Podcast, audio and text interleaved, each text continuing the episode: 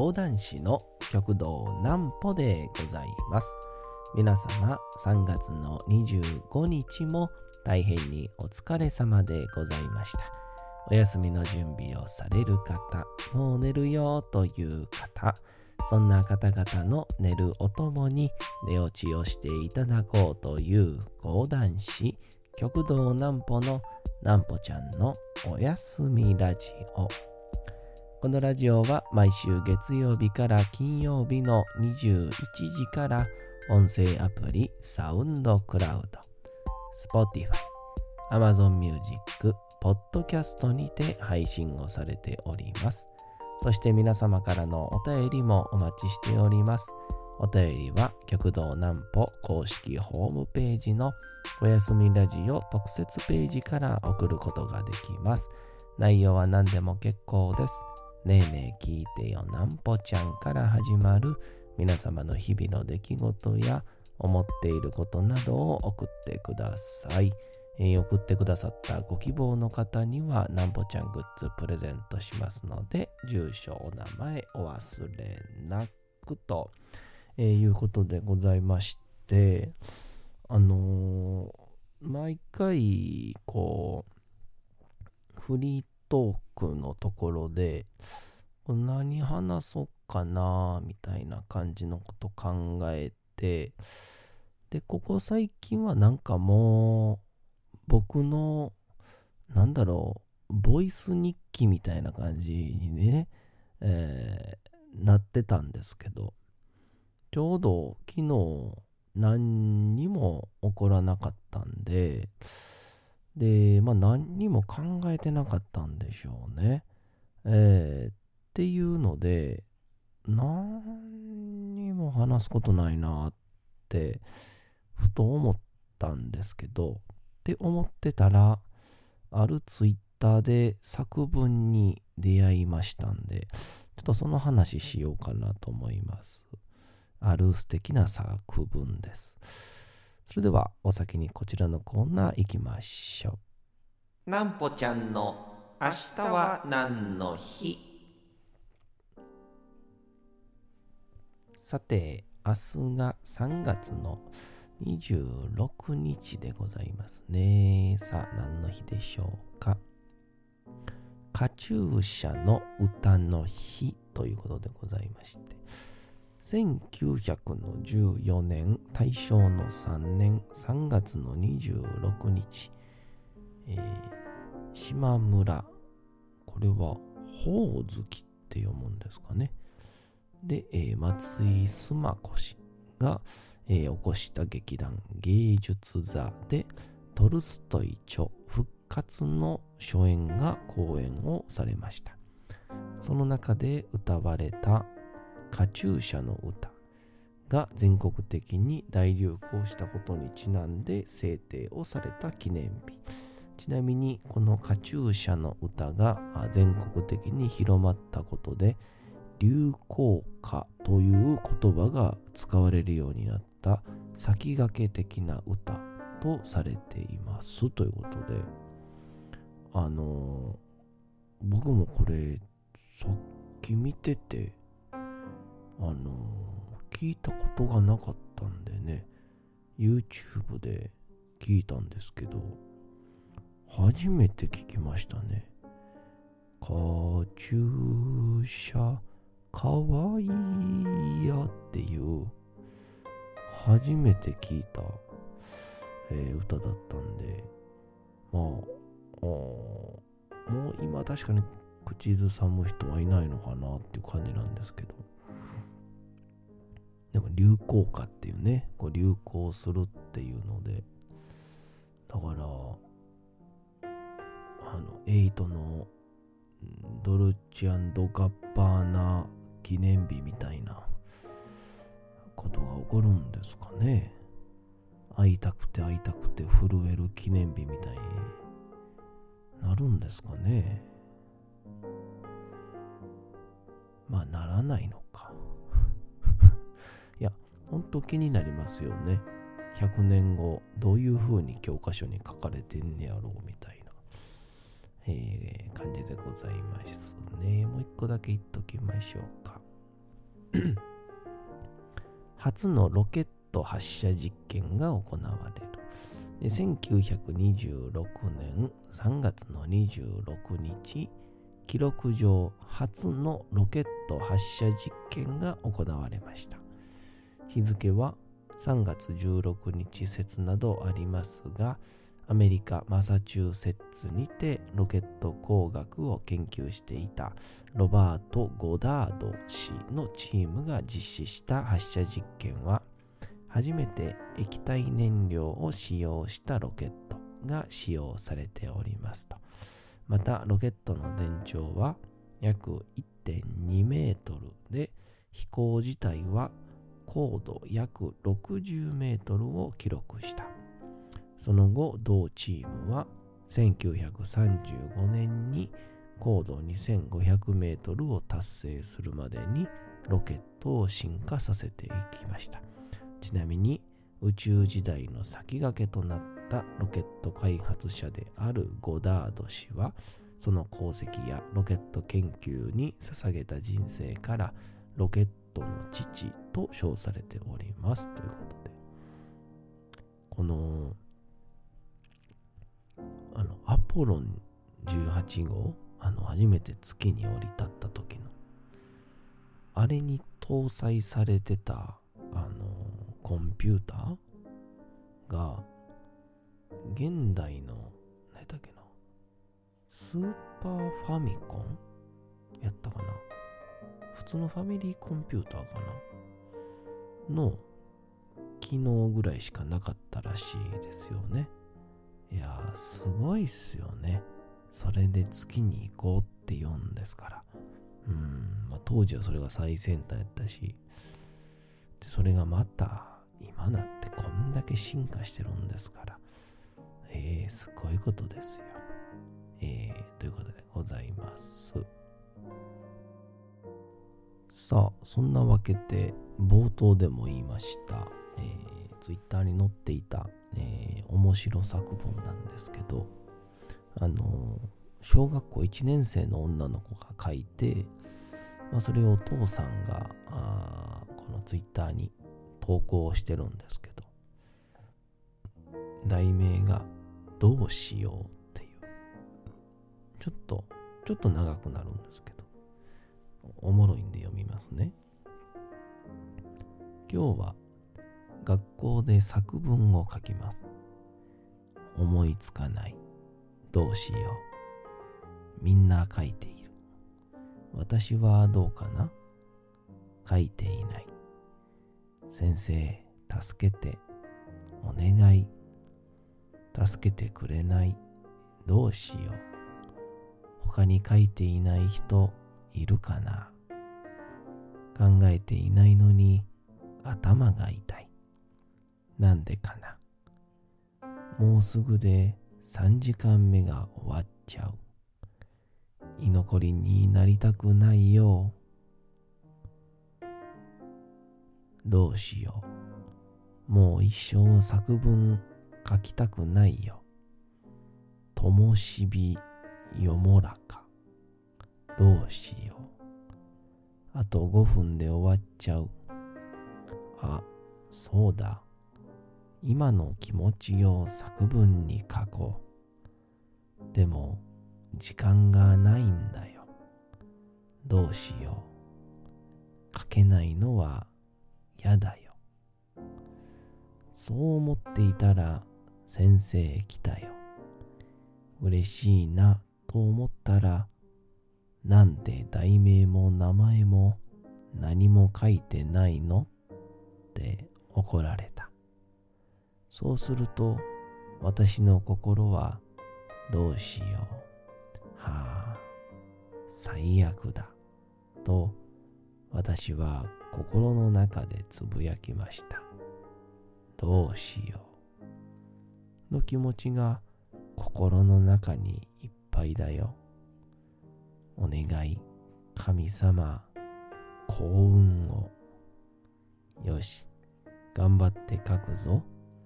作文を疲れたなんて言っていられない。あと1分頑張らないとふう、ふう、どうしよう、どうしよう。私は思ったよ。宿題にすればいいんだよ。先生にダメって言われた。どうしよう。どうしよう。だから、書かないのはダメダメだ。終わりです。ああ、どうしよう。よし、こうなったら、正直に先生に言おうか考えよう。それか、友達に相談をしよう。作文ってこんなに難しいものなんだな。友達にアドバイスもらったよ。そうすると友達言った。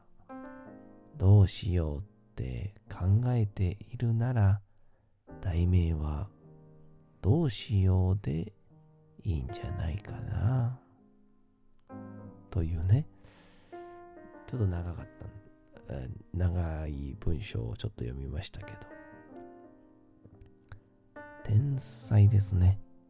うん、で一応この何が嬉しいっていうあの、先生がもう特大の花丸つけてはるんですよね。最高ですね。で、こう、ところどころに先生、あの、これね、あの、先生がこう、一応文章の中で先生に怒られたとか、えー、書いてるんですけど、あくまで多分フィクションなんですよ。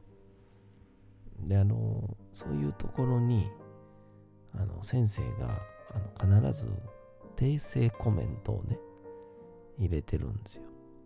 どこやったかな？えっとね、まず、えー、名前も何も書いていないのって怒られたっていうね、ところでね、ちっちゃいこの先生のペンで、ごめんね、怒ってないよ、想像ねっていう、そのこう、まあ、保護者の方に向か向けての、まあ、コメントもあるでしょうし、まあ、先生のツッコミでもあるんかなっていう、この、ごめんねって言った後に、怒ってないよ。想像だもんねっていう、その、これ君の想像なんだねっていう念押しがね、あるんですよ。で、あと、あと、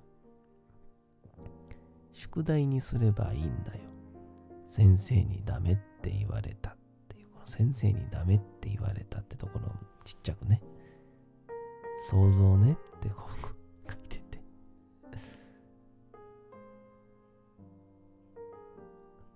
で、その、なぜ先生にダメって言われたかっていうことを、先生がさらになぜダメって言うかっていうのを想像して、お家の人に聞いたり、教わってからすると困るからかなっていう ちゃんと書いてるんですね。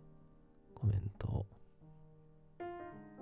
で、一番最後にコメントで、えー、考えていないのに頭が痛いという表現がとても面白いね。まるで本当のお話みたいですって、もう一回念押しをするっていう、これは実話じゃないですよっていう感じの。いやー、ほんと面白いですね。うん。まあで、あのー、なんて言うんでしょうね。こう、もうやっぱこういう時に、あの二重丸を出せるような、えー、感じの先生っていうのがまたいいでしょうし、まあこうやってこう、なんじゃこれって、えー、思えて、こう載せれるツイッターもね、いいですしね。でも、やっぱりこのツイッターを見てるとですね、リプライっていうね、まあ、言ったらコメントみたいな、つけれるんですけど。うん。で、そこに、えー、いろんな人が、いろんなコメントを入れるんですけど、まあ、ツイッターっていうのはやっぱりみんな、あの、心すさんでるんやなと思いましたね、改めてあの、先生がなぜこの文字を訂正しないんだみたいな感じで、ありふれてましてね。うん。いや、まあまあ、ツイッターもなんか、いい意味でちょっと、小さな村っていう感じのイメージがついて、えー、きましたね。えー、前まではちょっとね、あのツイッターイコールもうすべてみたいな感じがありましたけど、ようやくもうツイッターで言うてることはもう、社内ほっとこうっていうような、えー、流れができ始めてきたことは、えー、非常に喜ばしいことだなと思ったりします。いややっぱりこの SNS は定期的にね、あやめたいなって思うんですけど、やめようかなと思うんですけど、たまにこういう面白い記事をですね、えー、提供してくれるんで、まあそれがゆえにやっぱやめれませんね。うん、本当面白い。えー、この女の子、女の子なのかな？に素晴らしい拍手を送りたいと思いますが。なんかあのー、この前何やったっけな人との会話の時に、えー、話が続かないみたいな。で、話が続かないっていうことをどう解決するかみたいな、いい方法はありませんかって、えー、いう本みたいな質問みたいなのがあって、で、こう、コンビニの本棚にあるようなやつは、大体書いてんのが、あの、その沈黙さえも楽しんじゃおうみたいな、えー、感じで書いてるんですけど、まあ、それはまあ無理よなっていうのがね、あって、ちょっと厳しいよなってなって、じゃあ、どういう風にやればいいですかみたいなのがその続きで書いてあって、あの、この、あの、作文じゃないんですけど、えー、思っていることを言うことを練習しましょうっていう、あの、だから、ずっと脳みそで、えー、相手に対してベストな回答を答えようっていう状態が、えー、脳が疲れてしまって、えー、正常に働かなくなって、まあ、いわゆるいいコメントであったりとか、まあ、相手に対するトークが思いつかない原因になってるんですよっていう。あくまで、えー、会話なんだから、え、思ったことを言いましょうと。で思ったことが言えるようになるのは、えー、練習が必要ですっていう、うそんなの書いてて。まあそう思うと、なんかこれはあくまで経験値とか、えー、数を重ねれば喋れるようになるんだなっていう部分の安心感を得れる提言だなと思いましたね。えー、小学校の作文から素敵なメッセージをいただきました。お次のコーナー行きましょう。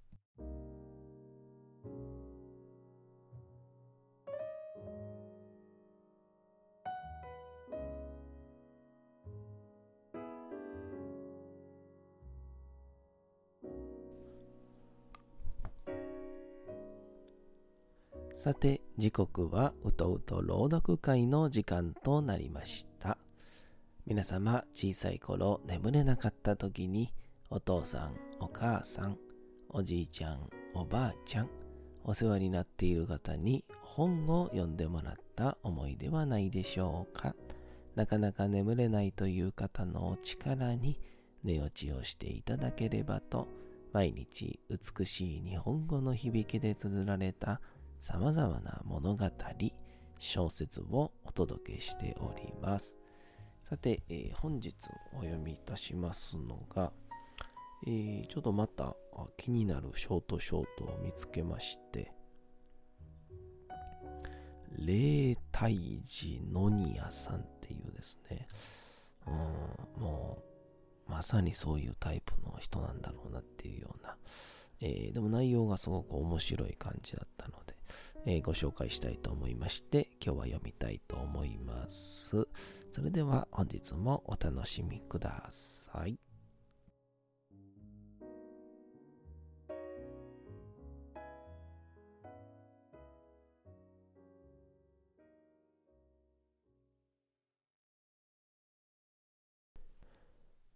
時間を戻す時計霊体寺ノニア僕はお店で買い物をしているそのお店の中に一つだけ見慣れない店があったあれ？このお店時計しか置いてないな僕は好奇心に負けてお店の中に入っていった。いらっしゃいませ。そこにいたのはよぼよぼのおじいさんだった。あの、ここって、ここは時計専門店でございます。どんな時計でもありますよ。どんな時計もね。どんな時計も。その言葉に僕は食いついてしまった。僕はおじいさんに、じゃあ、時間を戻す時計なんかもあるんですか？と、ふざけて言ってみた。するとおじいさんは、にこりと笑って、ありますとも、ありますとも、今、持ってまいりますね。え？面白半分に言ってみただけなのに。僕は店を回って時計をぐるぐる見ていた。時間を進める時計、時間を止める時計なんかもあった。時計だから時間に関係しているのだろうか。しばらくすると、店の奥からさっきのおじいさんが時計を持ってきた。お待たせしましたお客様。こちらが時間を戻す時計でございます。それは何の変哲もない時計だった。僕はふっと笑って、あはははは。ただの時計じゃん、これ。でも、確かめてやろう。買った。何円だ？僕は自分のポケットから財布を取り出した。ああ、お代はいただきません。ありがとうございました。あれ？気がつけばそこは、あのお店はなかった。手には時計が一つ。何だったんだ。僕はとりあえず家に帰って、早速その時計を使ってみることにした。えー、っと、じゃあ、この間のテストの点数が悪かったから、テストの前にしようすると、時計は勝手に回り出した。なんだ、なんだ。で、ここは、そこは学校だった。机にはテストが置いてある。よし。僕はテストの問題をすぐに解いた。簡単すぎた。一度問題を解いているから。そして記憶の中から嫌な記憶を探り出してそこまで戻しいいことがあったらその時間を繰り返し遊んで戻してやり直して戻して。そして僕の中の時間で1ヶ月が経った。僕はおぎゃー。さて本日もお送りしてきましたなんぽちゃんのおやすみラジオ。というわけでございまして皆様3月の25日も大変にお疲れ様でございました。明日も皆さん街のどこかでともどもに頑張って夜にまたお会いをいたしましょう。なんぽちゃんのおやすみラジオでございましたそれでは皆さんおやすみなさい。すやすやすやーん。